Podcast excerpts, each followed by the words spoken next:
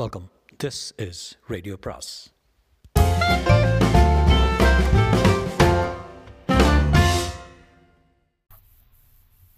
சுஜாதாவின் ஒரே ஒரு துரோகம் பாகம் ஏழு. ராஜி பன்னிரண்டு. சம்பத் காலையில் சீக்கிரமே குளிச்சு விடுவாராமே, நல்ல பழக்கம். சம்பத்துக்கு உணவளிக்கும் போது எனக்கு உள்ளமெல்லாம் நிறைந்திருந்தது. கணவன், என் கணவன், அவரை உட்கார வைத்து விசிறி பணிவிடை செய்து அவரே பார்த்து கொண்டிருப்பதில் என்ன ஒரு ஆனந்தம். அம்மாவும் போட்டி போட்டுக்கொண்டு மாப்பிள்ளை என்று பரிவாக ஓடி ஆடி செய்ய, இந்த ஆற்றுல ஒரு மாதம் இருந்தால் பெருத்து போயிடுவேன் என்றார். அம்மாவிடம் எங்கள் ஃப்ளாட்டில் வீடு கட்டுவது பற்றி கேட்டார். செலவுக்கு தன் பணத்தை கொடுக்கிறேன் என்றார். என்ன ஒரு நல்ல மனசு. மத்தியானம் சம்பத் தூங்கினார். காப்பி கொடுக்கும்போது அவர் அப்பாவையும் அம்மாவையும் இன்னும் கொஞ்ச நாள் தங்கிவிட்டு போகும்படி சொல்ல சொன்னேன். மறுத்து விட்டார். அவங்க உடம்பு முடியாமல் இருக்கும்போது நாம் உதவியாக அவர்கள் தேவைப்படும். இப்போது ஆரோக்கியமாக இருக்கும்போது தனியாக இருக்கட்டுமே, வயசான காலத்தில் அவர்களை அழைச்சி வச்சுக்கலாம் என்றார். என்ன ஒரு முதிர்ச்சி! ஓஹ் சம்பத், உங்களை அடைவதற்கு நான் என்ன பாக்கியம் செய்தேன். சம்பத், நான் சம்பாதிக்கிறது போதும், எனக்கு சென்னை மாற்றலாவது கஷ்டம். வேலையை விட்டு மைசூருக்கே வந்து விடுங்கள், நான் உங்களை பார்த்துக்கொள்கிறேன் என்றேன். இல்லை, இங்கே ஒரு கன்சல்டன்சி ஆரம்பிச்சு விடுங்களேன், விட்டுறேன். ஆ, பார்க்கலாம் என்றார். சாயங்காலம் சொந்த வேலையாக வெளியே போய்விட்டார். அவரை விட்டு ஒரு கணம் பிரிவதிலும் எனக்கு வருத்தமாக இருந்தது. சம்பத்தை அப்படியே பொம்மை போல ஆக்கி கைப்பைக்குள் போட்டுக்கொண்டு அதை எடுத்து பார்த்து கொள்ள கொஞ்ச வேண்டும் போல இருந்தது. அத்தனை ஆசை என்னுள் பிரவகித்தது. சினிமாவுக்கு அழைத்து சென்றார். கணவனுடன் முதல் சினிமா. திரை வெளிச்சத்தில் அவரே பார்த்து கொண்டிருந்தேன். அத்தனை சந்தோஷத்தின் நடுவில் ஒரு சின்ன உறுத்தல். சாயங்காலம் சம்பத் வெளியே போயிருந்தபோது அம்மா அடைக்கு நினைத்து வைத்து என்னை அரைக்க சொன்னார். எல்லாம் ஆம்படை எனக்கு தான் அடை பிடிக்குமாமே மாமி சொன்னா. அம்படையான் அரைத்து கொண்டிருக்கும்போது கை வளையல்கள் சப்திக்க அதை ஒதுக்கி கொண்டேன். அப்போது அம்மா கவனித்து, ராஜியே கையை காட்டு என்றாள். நான் என் மருதோன்றி கைகளை காட்ட, எத்தனை வளையல் இருக்கு பாரு. ஏம்மா? இல்லை, எத்தனை வளையல் இருக்கு பாரு. அஞ்சு என்று எண்ணி பார்த்த பின் சொன்னேன். ஆறு ஜோடி நான் போட்டிருந்தேன். என்னம்மா? இல்லைம்மா, சரியா பாரு. இல்லடி, நிச்சயம் எனக்கு தெரியும், ஆறு ஜோடி. அந்த கையை பாரு. இடது கையிலும் மஞ்சு வளையல்கள் தான் இருந்தது. எனக்கு வியப்பாக இருந்தது. நீங்கள் கழட்டி வச்சியா? ராத்திரி படுக்கை கடியில் கழட்டி வச்சேன் என்றேன் வெக்க வெட்டத்துடன். காத்தால் எடுத்து போட்டுன்னு வந்துட்டேனே. நடிது யார் எடுத்திருப்பா? வேலைக்காரி மாடி வருகிறதுக்கு போனால அவ. எப்போ? யாருக்குமா தெரியும்? யாருக்கு தெரியுமா? ஒன்றரை பவுண்டி இப்படி இப்போ பறி கொடுத்துட்டு வந்து நிற்கிறிய. அஞ்சா ஆறா? அதுவே எனக்கு குழப்பமாக இருக்குமா. ஆறு தான். எனக்கு தெரியாதடி, நான் தானே ஜுவல்லர்ஸ்க்கு ஆர்டர் கொடுத்து பண்ணி பண்ணி வந்து வாங்கிக்கிட்டேன். ரசீது கூட இருக்குது. எங்கே போயிருக்கேன் பின்ன? மொத்தமாக தான் எடுத்திருக்கோம். இரு இரு, இதெல்லாம் நைச்சியமாக கேட்கணும். மொத்தமாக கூடம் பெருக்க வந்தபோது, மொத்தமா மாடி எப்போ பெருக்கினேன்? காலையில் தாங்களே. ரூம்குள்ளெல்லாம் பெருக்கினியா? பெருக்கணுங்க.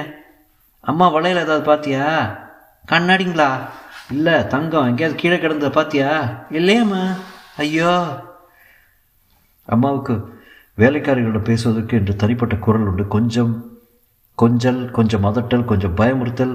பாரு முத்தமா, எடுத்து வச்சிருக்கியோ இல்லையோ, சமைச்சோ இல்லையோ, எங்கே வச்சிருக்க? அலமாரிலையோ? எங்கே? அதை எடுத்து கொடுத்துட்டு பார்க்கலாம், அம்மா வந்தால் கொடுக்கலாம்னு தனியாக வச்சிருக்கேடி சமத்து குட்டி. ஐயோ இல்லைம்மா. வீட்டுக்கு மறந்து போய் எடுத்துகிட்டு போயிட்டியா? இல்லைம்மா. அவள் குரல் அழுகை இருந்தது. எதுக்கும் போலீஸ்காரன்ட்டெல்லாம் சொல்லி அவள் வந்து நகத்தில் ஊசி குத்தி, ஐயோ அம்மா ஏழைங்கம்மா, நாங்கள் அந்த வளவி கருப்பா சிவப்பா பார்த்ததில்லம்மா, என்னம்மா இப்படி அபாண்டமாக சொல்கிறீங்க? ராஜிம்மா சொல்லுங்க. அம்மா அவளை இப்போ விட்டுருமா, உனக்கு தெரியாது இது திருட்டு கொட்டு, மாவு மிஷின் காசு கொடுத்ததெல்லாம் தெரியாதுன்னு நினச்சிட்டு இருக்கியா? முத்தம்மா போட்டேன்னா பாரு மண்டை மேலே இந்த மாய் மாலம் எல்லாம். நான் எங்கிட்ட சொல்லாது இதெல்லாம். அம்மா எதுக்கு சம்பத்து வரட்டும், அவர் விசாரித்து அவர் சொல்கிறபடி கேட்போம். மாப்பிள்ளையர் பெரிய உத்தியோகஸ்தர், போலீஸில் இருந்தவர், பொய்யை கண்டுபிடிச்சிடுவார், அவர் வரட்டும். ஐயோ அத்தா அம்மாடி! சம்பத் உள்ளே வந்து என்ன என்னது ரகலை என்று கேட்டார். சம்பத் பன்னிரெண்டு. அஞ்சு ஜோடிக்கும் ஆறு ஜோடிக்கும் வித்தியாசம் தெரியாதா பார்க்கலாமே. கண்டுபிடிச்சிட்டா விளையாட்டுக்குன்னு எடுத்துக்கிட்டேன்னு சொல்லலாம், இல்லை விற்று செலவழிச்சிடலாம். பண முடியா கல்யாணத்தில் ஜாஸ்தி செலவாய்ப்பு எடுத்து மெட்ராஸில் கொடுத்த செக் ஒன்று பவுன்ஸ் ஆகிருக்கு. இங்கே பேங்க் மாற்றி புது அக்கௌண்ட்ஸை ரெண்டு ஓப்பன் பண்ணிங்கன்னா எந்த ஊர்லேயும் நான் ரெண்டு பேங்க் அக்கௌண்ட் ஓப்பன் பண்ணிப்பேன். தாத்தால காப்பி கொண்டு வந்தார். வேஷ்டி பனியெல்லாம் கொண்டு வந்துடு, சீக்கிரமே குடிச்சு பழக்கம்னு நான் சொன்னேன். பாதுகாப்பு ஏதாவது தேத்திக்கு செஞ்சியா நேற்றுக்கு செஞ்சியா என்று கேட்டேன். இல்லை, உன் குழந்தை எனக்கு வேணும்னா சரி கொடுத்துட்டா போகிறது, இதை விட எளிதானது ஏதாவது இருக்க முடியுமா? நான் ரொம்ப அதிர்ஷ்டக்காரி, நீங்கள் எனக்கு கிடைச்ச புதையல்னா நீ தாண்டி எனக்கு கிடைச்ச புதையல்னு நினச்சிட்டேன். வளையலெல்லாம் கையில் போட்டிருந்தா அப்படின்னா நான் தூங்கிட்டு இருக்கிறப்போ திரும்பி வந்து எடுத்து போட்டுருக்கா. சரிதான், ஒரு ஜோடி மிஸ்ஸிங்கிறத நோட் பண்ணியிருக்க மாட்டா, கொஞ்ச நாள் கழித்து தான் கண்டுபிடிப்பா. வளையல் நம்மது நம்மது தானா? நான் இருக்க முக்கா முக்கா பவுன் இருக்கோம். குளிச்சுட்டு பறிவை சாப்பிட்டு போட்டால் எனக்கு பலகாயெல்லாம் போட்டு பெரிய இலையில சாப்பாடு. சம்பத், நீ கொடுத்து வச்ச வேண்டா, உனக்குன்னு எல்லாம் செய்து கொடுக்க ஒரு விசுவாசமான மனைவி கிடச்சாச்சு. இனிமேல் என்ன உட்காந்துட்டு கார்வார் பண்ண வேண்டியது தானே? மாமியார் கறியை கேட்டேன், மாடியில் நிறைய இடம் இருக்க, விசாரமாக மாடி கட்டிடலாமே என்ன? இது சொந்த வீடு வீடு இல்லைன்னா அப்போ தான் ஞாபகம் வந்தது, இவாளுக்கு ஃப்ளாட் தான் எங்கேயோ இருக்குது, சொந்தமாக வீடு கிடையாது. சரி, அந்த வீட்டை எப்போ கட்ட போகிறேன்னு கேட்டேன். அதுக்கெல்லாம் இப்போ பணம் இல்லை, கல்யாண செலவே ஆயிடுத்துன்னா. அதுக்கு என்ன, நான் முன்பணமாக தர்றேன், இது என்ன ஒன்றரை லட்சம் ரூபா பிச்சை காசுன்னு. சம்பத், கொஞ்சம் நேரம் படுத்துக்கோங்க அப்படின்னா. மாடியில் புதுசாக ராலி ஃபேன் எனக்குன்னு வாங்கி போட்டிருந்தா. என்னை ரெண்டு பேரும் ஒரு துரும்ப அசைக்க விடலை. மத்தியானம் நன்னா தூங்கினேன். காப்பி சேர் போல் போட்டுக்கிட்டு கொண்டு வந்தான். அப்பா அம்மா ஒரு ராத்திரி ஊருக்கு போகிறதா சொல்கிறா, அவளை இருக்க சொல்லுங்களேன் சம்பத்துன்னா. இருக்கிறதுனா எத்தனை நாளைக்குன்னு கேட்டேன். எத்தனை நாளைக்கு வேணாம், இல்லை பர்மனெண்ட்டாகவே இருக்கட்டும், பாவம் அவளுக்கு உங்களை விட்டால் வேறு யார் இருக்கா அப்படின்னா. நான் பர்மனெண்ட்டாக மைசூரில் இருக்கிறதா தீர்மானம் பண்ணிட்டியா? சம்பத், நான் சம்பாதிக்கிறது எல்லாருக்கும் போகிறோம், எனக்கு மைட்டு மெட்ராஸ் மாத்தல் கிடைக்கிறது கஷ்டம், உங்களுக்கு மைசூர் மாத்தல்னா சரி, இல்லை வேலையை விட்டுருங்கோ. வேலையை விட்டுட்டு வீட்டில் இருக்கிறதா? அது என் ரத்தத்திலே இல்லையே. என்னால் ரெண்டு காரியம் பண்ண முடியாது, போய் சொல்ல முடியாது, ஒரு நிமிடம் ஐடியலாக இருக்க முடியாது. அப்போ இங்கேயே ஏதாவது வேலை பாருங்க, இல்லை நீங்களே ஒரு கன்சல்டன்சி ஆரம்பிச்சிருங்களேன். அது ஐடியா, யோசிச்சு பார்க்குறேன். அப்பா அம்மா இப்போது ஊருக்கு போயிருக்கட்டும், ரெண்டு பேரும் ஹெல்த்தியாக இருக்கிற வரைக்கும் தனியாக இருந்துக்கிட்டோம். அப்புறம் அவளுக்கு உடம்பு முடியாத போது நம்ம ஹெல்ப்பு நம்ம ஹெல்ப்பு தேவைப்படும். அது கூட வாஸ்தவம் தான். சாயங்காலம் அந்த வளையலை கொண்டு மார்க்கெட்டில் எடை போட்டுக்கொண்டு வந்தேன். இன்னும் யாரும் வளையல் குறைஞ்சிருக்கிறத கவனிக்கல. ராஜி பதிமூணு. அம்மா எழுந்து தலையை போர்த்தி கொண்டாள். ஒன்றுமில்லை சம்பத்து, என் என் கையில் எத்தனை ஜோடி வளையல் இருந்தது? ஆறு ஜோடி. ஏன் கவனிச்சிருக்கீங்களே, பரவாயில்லையே. அப்படின்னு ஒரு ஜோடியை காணோம். அப்படியா? முத்தம்மா ஒருத்தி தான் மாடிக்கு போய் பெருக்கியிருக்கா, இவ தான் எடுத்திருக்கா, திருட்டுக்கோட்டு. அவள் தலையை தட்டி அழுதாள்.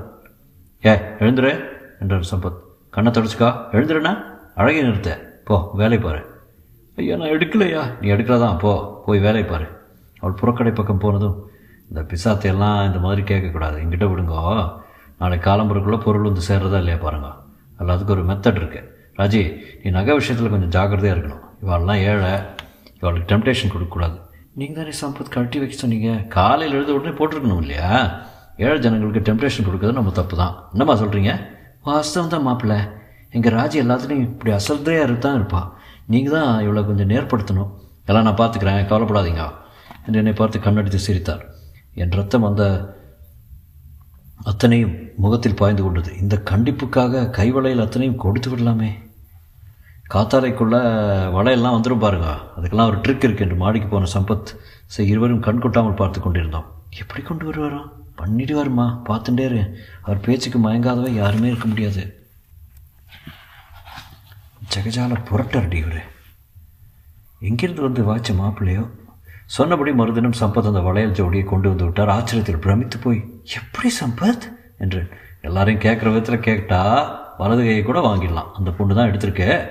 அப்படி போலீஸ் கிலீஸ்னு பயப்படுத்தக்கூடாது. சின்னது பாவாடை துணி, கடலை மிட்டாயி, கல் வலை எதுவும் வாங்கி தரல. சும்மா அதை கூட்டு வச்சுட்டு கொஞ்சம் பேசினேன், அவ்வளோதான். கக்கி எடுத்தேன். நீ காத்தால வலையில் எடுத்து போட்டுட்டோ இல்லையோ, அவசரத்தை அவசரத்தில் தனியாக கிடந்த ஒரு ஜோடியை விட்டுருக்க, நீயும் ஜாக்கிரதையாக இருக்கணும் தெரியுமா?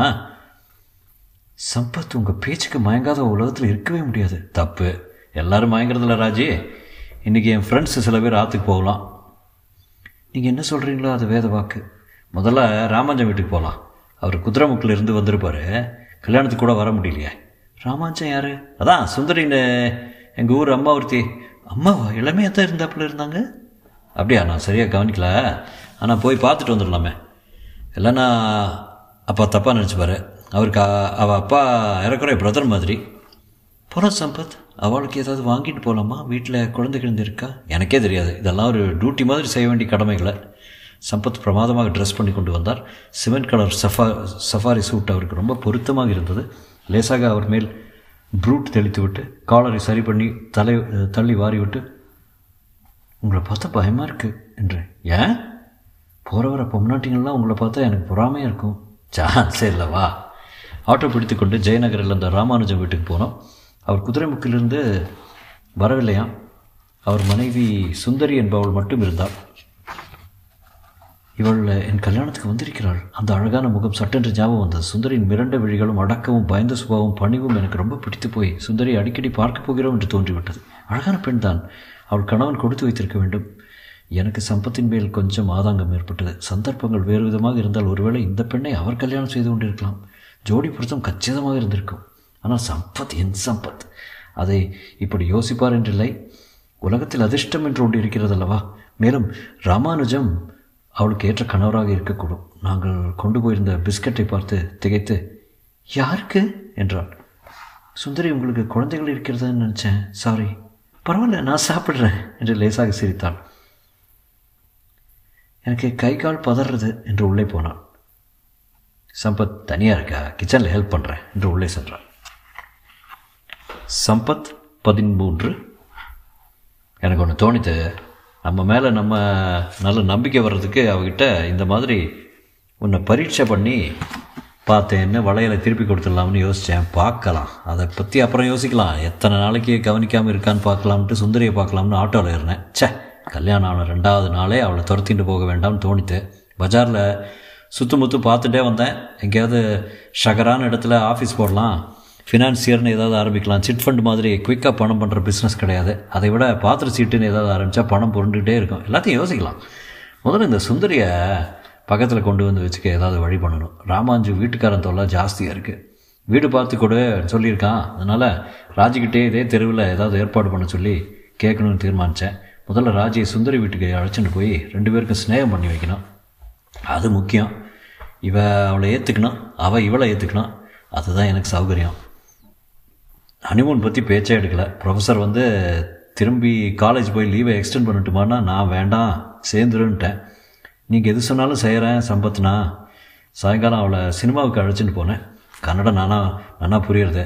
நல்லா ரெஸ்டாரண்ட்டுக்கு போய் ஐஸ்கிரீம் வாங்கி கொடுத்து டின்னர்லாம் சாப்பிட்டு விட்டு சீக்கிரமே படுத்துடலாம்ட்டேன். அவள் அப்படியே ரத்தமாக கன்னத்தில் சிவந்து போயிட்டான். வளையல் ஒரு ஜோடி குறைஞ்சிருக்கதை இத்தனை சீக்கிரம் கண்டுபிடிப்பான்னு எண்ணலை. வீட்டுக்கு திரும்பி வந்தால் அம்மாவும் பொண்ணுமே வேலைக்காரியை தாட்டு தாட்டு தாட்டின்னு இருக்கா. அது பூன்னு அழுதுட்டுருக்கு. அதை அனுப்பிச்சுட்டு இந்த பிசாத்தையெல்லாம் கேட்குற விதத்தில் கேட்கணும். நாளைக்கு காலம்புறக்குள்ளே பொருள் வந்து சேர்றதா இல்லையா பாருன்னு அப்போதைக்கு நிலைமையை சமாளித்தேன். ப்ரொஃபஸர் எங்கேயாவது போலீஸ் கிலீஸ்னு போயிட்டால் அவங்க வந்து அடிமடியில் கை வச்சுருவாங்க, டேஞ்சர்னு யோசித்தேன். பேசாமல் வளையலை திருப்பி கொடுத்துட்றதான் தீர்மானித்தேன். வேலைக்காரி அவசியப்படாமல் கொடுத்துட்டான்னு சொல்லி கொடுத்துட்றதான் இருந்தேன். யோசித்தேன். இன்னொரு ஐடியா தோணுச்சு. எதுக்காக ஒரிஜினலே திரும்பி கொடுக்கணும்? அதே மோஸ்தரில் இன்னொரு ஜோடி கவரிங் கிடைக்காதா? புதுசில் எல்லாம் தங்கம் போல தான் இருக்கிறப்போ இவன் என்றைக்குமே வலையில் மாட்டின்ண்டா இருக்க போகிறா. ரெண்டு நாள் போட்டுட்டு பீரோவிலையோ லாக்கர்லையோ தான் வச்சுக்க போகிறான்னு கொச்சின் ஜுவல்லரிஸ்னு ஒரு கடைக்கு போய் அதே மாதிரி வலையில் வாங்கிட்டு திருப்பிட்டேன். எப்படி சம்பத்துன்னா வாயில் ஈ பூத்தா பூ பூந்தது தெரியாமல் எல்லாரும் கேட்குற விதத்தில் கேட்டால் வலது கையை கூட வாங்கிடலாம். அந்த பொண்ணை கூட்டி வச்சுட்டு பேசினேன். அவ்வளோதான் சமாளித்தேன். ரெண்டு பேருக்கும் ரொம்ப சந்தோஷம். மாப்பிள்ளையை போல் சாமர்த்தியம் உண்டான்னு மூஞ்சியில் பல்ப் எறிகிறது. பொண்டாட்டியை கூட்டிகிட்டு ராமாஞ்சத்தை பார்க்கலான்னு சொல்லிட்டு சுந்தரியை பார்க்க அழைச்சின்னு போனேன். கல்யாணமாகி புதுசாக வந்திருக்கான். உற்சாகமாக ஆடி ஆடி காரியம் செஞ்சா. ரெண்டு பேருக்கும் ஒருத்தரை ஒருத்தர் ரொம்ப பிடிச்சி போச்சு. உனக்கு நான் ஒத்தாசை பண்ணுறேன், எனக்கு நீ நீ இளையறாளுக. எனக்கும் உற்சாகமாகிடுது. சுந்தரிக்கு உதவி பண்ணுறாப்புல கிச்சனில் ஹெல்ப் பண்ணுறேன்னு உள்ளே போய் பார்த்தேன். சுந்தரி ஆட்சேபிக்கலை. கல்யாணம் ஆனதால் ஒரு விதமான அனுமதி கிடச்சிடுறது, ஒரு விதமான சலுகை. ராஜி பதினான்கு. சம்பத் அந்த பெண் சுந்தரியிடம் சரளமாக பழகுவது எனக்கு சந்தோஷமாக இருந்தது. மற்ற மனைவிகள் சந்தேகப்படுவார்கள். நான் ஏன் சம்பிரதாயமாக சினிமாத்தனமாக சந்தேகப்பட வேண்டும்? சம்பத் எனக்கே எனக்கு உரியவர். அவர் மற்ற பெண்களை விகற்பமாகவே பார்க்க மாட்டார். எனக்கு நம்பிக்கை இருக்கிறது. சம்பத்துக்கு புற அழகு என்பது ஒரு பொருட்டல்ல. அவர் மனசுக்குள் விகசிக்கும் அழகை நான் அழகைத்தான் பார்க்கிறார். அதற்காகத்தான் என்னை கல்யாணம் செய்து கொண்டார். அந்த சுந்தரியை அவர் ஸ்ரத்தையாக கவனித்துக் கொள்வது சொந்த ஊர்க்காரி என்பதால் அந்த பெண்ணை எனக்கு ரொம்ப பிடித்து போய்விட்டது. அவள் கண்களில் எப்போதுமே ஒரு மிரட்சி இருந்தது. சம்பத்தை ஏறிட்டு பார்க்கவே தயங்கினாள். அடக்கமான பெண், கண்ணுக்கு நேர்த்தியாக இருந்தாள். அவளுக்கு நான் தான் எடுத்த அடுத்த கிராஸில் சொல்லி வைத்து வீடு பாதி கட்டியிருக்கும் போது அட்வான்ஸ் கொடுத்து சம்பத் மூலம் ஏற்பாடு பண்ண சொன்னேன். இதற்கிடையில் அந்த இனிப்பான செய்தி கிடைத்தது. கொஞ்ச நாளாகவே நாசியாக இருந்திருக்கிறது, தலைவலியால் என்று குழம்பிக்கொண்டு சுய வைத்தியம் பார்த்து கொண்டேன். அம்மா தான் எப்போது குளிச்சா என்று கேட்டார். அட, இப்படி ஒரு சாத்தியம் இருக்குமோ என்று பட்டது. உடனே லேடி டாக்டரிடம் கொண்டு காட்டினதில் அவள் டெஸ்ட் எடுத்து கன்ஃபார்ம் செய்து விட்டாள். எனக்கு ரொம்ப சந்தோஷமாக இருந்தது. சம்பத்திடம் சொன்னதில் துணுக்குற்று கலைத்து விடலாம் என்று சொன்னார். மாற்றவே மாட்டேன் என்று சொல்லிவிட்டேன். சுந்தரியும் ரொம்ப சந்தோஷப்பட்டாள். அவள் வெக்கேஷனுக்கு புருஷனுடன் இருக்க போய்விட்டாள். பாவம், வருஷத்தில் பெரும்பாலும் புருஷனை விட்டு பிரிந்திருக்கிறாள். எனக்கு பாருங்கள், சம்பத்தன் மெட்ராஸ் வேலையை விட்டு என்னுடன் இருப்பதற்கென்றே மைசூரில் சொந்த பிஸ்னஸ் துவங்க சம்மதித்து வந்திருக்கிறார். சம்பத்தை எப்படி புகழ்வது என்றே தெரியவில்லை. பிஸ்னஸ் முதன் முதல் கொஞ்சம் முன்னே முன்னே பின்னே தான் இருக்கும். நீங்கள் தாராளமாக என் பணத்தை போட்டு புரட்டி கொள்ளலாம் என்று சொல்லிவிட்டேன். இரண்டு பேருக்கும் ஜாயிண்ட் அக்கௌண்ட் ஏற்பாடு பண்ணிவிட்டேன். சுந்தரி என் பிரசவத்தின் ஆரம்ப நாட்களில் ரொம்பவும் வீட்டுக்கு வந்து உதவினாள். நான் ஒரு ஒரு நாள் கேட்டுவிட்டேன், சுந்தரி, உனக்கு தான் கல்யாணமாகி நாலு வருஷம் ஆகிவிட்டது, ஏன் ஒரு குழந்தை பெற்றுக்கொள்ள வேண்டியதானே, எதற்காக தள்ளி போட்டுக்கொண்டே போகிறீர்கள் என்றேன். சுந்தரி உடனே அழ ஆரம்பித்து விட்டால் எனக்கு ஒரு மாதிரி ஆகிவிட்டது. என்ன சமாச்சாரம் என்று விசாரித்தால், அக்கா, இதை நீங்கள் ஒருத்தரிடம் சொல்லக்கூடாது என்று சத்தியமாகி கொண்டு தன் கணவனை பற்றி அவன் இயலாமையை பற்றி சொன்னான். ஷாக்கிங்காக இருந்தது. நான் சமாதானப்படுத்தினேன். வாழ்க்கையில் மேலும் பற்பல விஷயங்கள் உள்ளன என்று எல்லாமோ என்று என்ன எல்லாமோ சொல்லி பார்த்தேன். என் வயிற்றை தொட்டு பார்த்து கொண்டேன். நான் எத்தனை அதிர்ஷ்டக்காரி. சுந்தரி விஷயத்தை சம்பத்திடம் சொல்லலாமா வேண்டாமா என்று மனசுக்குள் ரொம்ப நேரம் விவாதித்து பார்த்தேன். சம்பத்தின் கணவர் கணவரிடம் வந்து மனைவி எதையும் மறைக்கக்கூடாதுன்னு சம்பத்திடம் அதை சொன்னேன். சற்று நேரம் திகைத்து போய்விட்டார். அதன் பின், என்ன செய்வது, அவர் அவர் விதி அப்படி என்றார். நான் அப்படி இல்லை என்றார் கண் சிமிட்டி கொண்டே. வேலை சுத்தம் என்றார். நான் சம்பத்தை கண்ணால் கடிந்து கொண்டு டோன்ட் பி க்ரூவல் என்றேன். அந்த நாட்கள் எனக்கு அசதியான அசதியாக நகர்ந்தன. என் வயிறும் மார்பும் பெருசாக்கி காண வர கப்பல் போல மெல்லத்தான் நகர்ந்தேன். பதினைந்து நாளைக்கு ஒரு தடவை லேடி டாக்டரிடம் போய் செக்கிங் பண்ணி கொண்டு வந்தேன். குழந்தை நன்றாக ஃபார்ம் ஆகியிருப்பதாகவும் நார்மல் டெலிவரியாகத்தான் இருக்கும் என்று சொன்னாள். அம்மா ஊரில் உள்ள பேருக்கெல்லாம் உதவிக்கு கடிதம் எழுத வேண்டும் என்று பறந்தாள். நான் தான் வேண்டாம் என்று சொல்லிவிட்டேன். சுந்தரி இருக்கிறாள், அவள் போதும் என்றேன். இந்த நாட்களில் சுந்தரி எனக்கு உதவி செய்ய பெரும்பாலும் எங்கள் வீட்டிலே இருக்கிறாள். சம்பத் வந்தால் எழுந்து ஒதுங்கி கொண்டு உள்ளே போய் அம்மாவிடம் பேசி கொண்டிருப்பாள். நான் அவளிடம், எதற்கா சுந்தரி இப்படி இந்த கட்டுப்பட்டித்தனம், சம்பத் ஒன்று கடித்து சாப்பிட மாட்டார் என்று சொன்னேன். அவள் கதையை கேட்டதும் அவள் மேல் பச்சாதாபம் அதிகமாகிவிட்டது. வயிற்றை சுமந்து கொண்டு காலேஜ் போவது எனக்கு கஷ்டமாக இருந்தது. மெட்டர்னிட்டி லீவ் கொஞ்சமே இருப்பதால் கடைசி வரை காலந்தாழ்த்த வேண்டியிருந்தது. சம்பத் தான் திட்டினார், எதற்காக கஷ்டப்படுகிறாய், லூஸா லாஸ் ஆஃப் பே இருந்தாலும் பரவாயில்ல, வீட்டில் ரே, குழந்தையில ஹெல்த் தான் முக்கியம், சுகப்பிரவேசம் ஆகணும் என்று பழமும் பண்டமாக வாங்கி குவித்தார். என் வயிற்றில் அந்த ஜீவன் நகரும்போது அந்த சின்ன காலின் முதல் உதவியை பெற்றுக்கொண்டு பெற்றுக்கொண்ட போது என்னில் உண்டான சந்தோஷம் அப்பப்பா. ரோஸ் கலரில் ரிப்பன் வாங்கி சுந்தரி தலைக்கு தொப்பியும் காலும் காலுக்கு சாக்ஸும் போட்டதை எனக்கு சொல்லி தந்தால், ஸ்வெட்டர் பின்னுகிற பேர் வழி என்று கை குழந்தைகளுக்கு கூட போதாத சைஸில் என்னவோ செய்தேன். சிரிப்பாக வந்தது. இந்த நாட்கள் எதை பார்த்தாலும் சிரிப்பாகத்தான் வந்தது. லேடி டாக்டர் கொஞ்ச நாளும் கொஞ்ச காலம் கடந்து பிறப்பதாக, எதற்கும் சிசேரியனுக்கு தயாராக இருக்க வேண்டும் என்று சொன்னால், நான் என்ன ஆனாலும் சரி, வலிக்க வலிக்கத்தான் பிள்ளை பெற்றுக்கொள்வேன் என்று சொல்லிவிட்டேன். சம்பத் அனாவசியத்துக்கு கவலைப்பட்டார். முனுக்கென்றால் வா ஆஸ்பத்திரிக்கு போகலாம் என்று ஆட்டோ கொண்டு வந்து விடுவார். அவரும் அந்த நாட்களில் குழந்தை போலத்தான் இருந்தார். அம்மாவுக்கு பிரசவம் பார்த்து பழக்கமே இல்லையோ, இருக்கிற தெய்வங்களுக்கெல்லாம் நல்லபடியாக முடிய வேண்டும் என்று லஞ்சம் கொடுத்து கொண்டிருந்தாள். மொத்தத்தில் எல்லாருமே குழந்தைகளாகிவிட்டோம். சம்பத் பதினான்கு. சுந்தரிக்கிட்ட வீடு பார்க்குறதுக்கு உங்கள் ராஜிக்கிட்டே கேட்டுப்பாரு, ஏன் இங்கே ஒரு மூலையில் இருக்கணும், நாங்கள் இருக்கிற பேட்டை நல்லா நடமாட்டமாக இருக்குது, அங்கே வந்துடுறேன். என்ன ஸ்கூல் இருக்கேன்னா, ஸ்கூல் அங்கே இருக்கேன்னு கேட்டேன். சொன்னால் எங்கள் வீட்டில் இருக்க இருந்து பக்கம்தான், கிடச்சா வர்றோம், அதிகம் வாடகை கொடுக்க முடியாதுன்னா. ராஜி உள்ள வந்து காஃபி பாத்திரத்தை எல்லாம் அலம்பி கொடுத்தா. நான் கிச்சனில் சுவாதீனமாக பேசிகிட்டு இருந்ததே அவள் வித்தியாசமாக நினைக்கல, நினச்சிக்க மாட்டான். சுந்தரிய அவள் வர வரைக்கும் பாத்திரம் தேய்க்கிற போது, அலமாரியிலிருந்து டபரா எடுக்க போதெல்லாம் பக்கவாட்டிலையும் நேர்வாட்டிலையும் நன்னாவே பார்த்தேன். கொஞ்சம் வேர்வை, கொஞ்சம் தாலி, பின் குத்தின ரவிக்க, ஆலையில் மாதிரி மடிஞ்ச வயிறு, எல்லாம் என்னமோ ஜாதிபத்திரி போட்டுன்ற மாதிரி கிறக்கமாக இருந்தது. தட்டெடுத்து வைக்கிற போது தொடக்கூட தொட்டேன். கொஞ்ச நாள் இப்படி அடிக்கடி வந்து பார்த்துட்டே இருந்தாலே போதும் போதும்னு தோணித்து. கொடியில் தொங்குற பாவாடையெல்லாம் பார்க்குறப்போ ஒரு மாதிரி இருந்தது. அட ராமாஞ்சு உனக்காடா இப்படின்னு ஆதங்கமாக இருந்தது. பொறு சம்பத் பொறு. இதில் ஒரு விஷயம், இதே சுந்தரியை பணம் கொடுத்து போகிற இடத்துல பார்க்குறேன் வச்சுக்கோங்கன்னு எனக்கு அந்த அத்தனை இன்ட்ரெஸ்ட் இருக்காது. எட்டி போனதுனால கிடைக்கிறது கஷ்டம். கொஞ்சம் மண்ணாடணும் தவிக்கணுங்கிறதுனால தான் இவன் ஒரு சவால் ஆகிட்டா. பார்த்துடலாம். அவள் வீட்டை விட்டு கிளம்புற போது ரவிக்கு ராஜிக்கு ரவிக்கு குட்டையெல்லாம் வா வச்சு தந்தா. ராஜி ரொம்ப சுஸ்தாயிட்டா. சுந்தரி மாதிரி பொண்ணு இல்லைன்னா பாவம் வீட்டுக்காரன் காலி பண்ணுன்னு நோட்டீஸ் விட்டுருக்கான சம்பாத். எப்படியாவது வேறு வீடு பார்த்து கொடுக்கணும் இவாளுக்கு. நீங்கள் நான் பார்க்கலாம். எனக்கு மைசூரில் யாரை தெரியும். நீ தான் நம்மத்துக்கு பக்கத்தில் ஏதாவது வீடு காலிங்கன்னா விசாரிக்க சொன்னேன்னு. அடுத்த கிராஸில் யாரோ வீடு புதுசாக காட்டியிருக்கிறதாகவும் பூச்சி வேலை தான் பாக்கி வர மாதம் முடிஞ்சிடும்னு சொன்னால் வேணா பாருன்னு அலட்சியமாக முதற்காரியமாக காத்தாலே போய் பார்த்துட்டு வந்துடணும்னு தீர்மானித்தேன். மைசூரில் ஒரு வேலையும் இல்லை. காத்தால எழுந்ததும் மாமியார் இட்லிக்கோ தோசைக்கோ பூ மாதிரி அரைச்சி வச்சுருப்பா. ஒரு டோஸ் காஃபி சாப்பிட்டுட்டு தெருக்கோடி வரைக்கும் போய் தம் அடித்தப்புறம் எனக்கு எனக்கு வெளிக்கு அப்போ தான் எனக்கு வெளிக்கு வரும். நிதானமாக நியூஸ் பேப்பர் எடுத்து வச்சுட்டு போயிட்டு குளிச்சுட்டு ராஜி கூடவே கிளம்பி போயிடுவேன். நேராக போய் ஒரு டெய்லர் கடைக்கு போய் உட்காந்துடுவேன். எதிர்த்தாப்பில் பேங்க் இருக்குது. அங்கே தான் ரெண்டு அக்கௌண்ட் ஓப்பன் பண்ணியிருக்கேன். போஸ்ட் ஆஃபீஸ் திறந்ததும் ஏதாவது தபால் இருக்கான்னு பார்த்துட்டு வருவேன். அப்புறம் நம்ம கடையை திறப்பேன். Sampath consultancies, all type of industrial financial agricultural consultancy work undertaken board.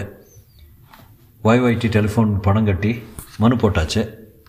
ஒரு தடுப்புக்கு பின்னால் என் ஆஃபீஸு. அதில் உட்காந்துட்டு நாவல் படிப்பேன். லேசாக தூங்குவேன். டைப்ரைட்டரில் டோஸ்க்கு டோஸ்க்குன்னு அடித்து பழகி போய் ஒத்த வரலால் சுமாராக அடிக்க வந்துட்டு ரெண்டு மூணு கடுதாசி அடிச்சுட்டு அதை கொண்டு தபாலில் சேர்க்க போஸ்ட் ஆஃபீஸ் போயிட்டு பக்கத்துலேயே ஒரு காமத் ஹோட்டலில் ஹல்வா நல்லாயிருக்கும் அதை ஒரு துண்டை சாப்பிட்டுட்டு இடையில பக்கத்து மெடிக்கல் ஷாப்புக்கு போய் ராஜிக்கு ஒரு ஃபோன் அடிச்சிடுவேன்.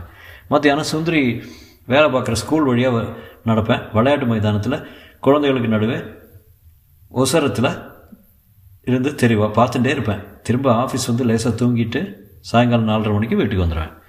ராஜி வர அஞ்சு அஞ்சரை ஆகும். டிஃபன் சாப்பிட்டுட்டு ராஜி கூட கொஞ்சம் நேரம் நடந்துட்டு வருவோம்.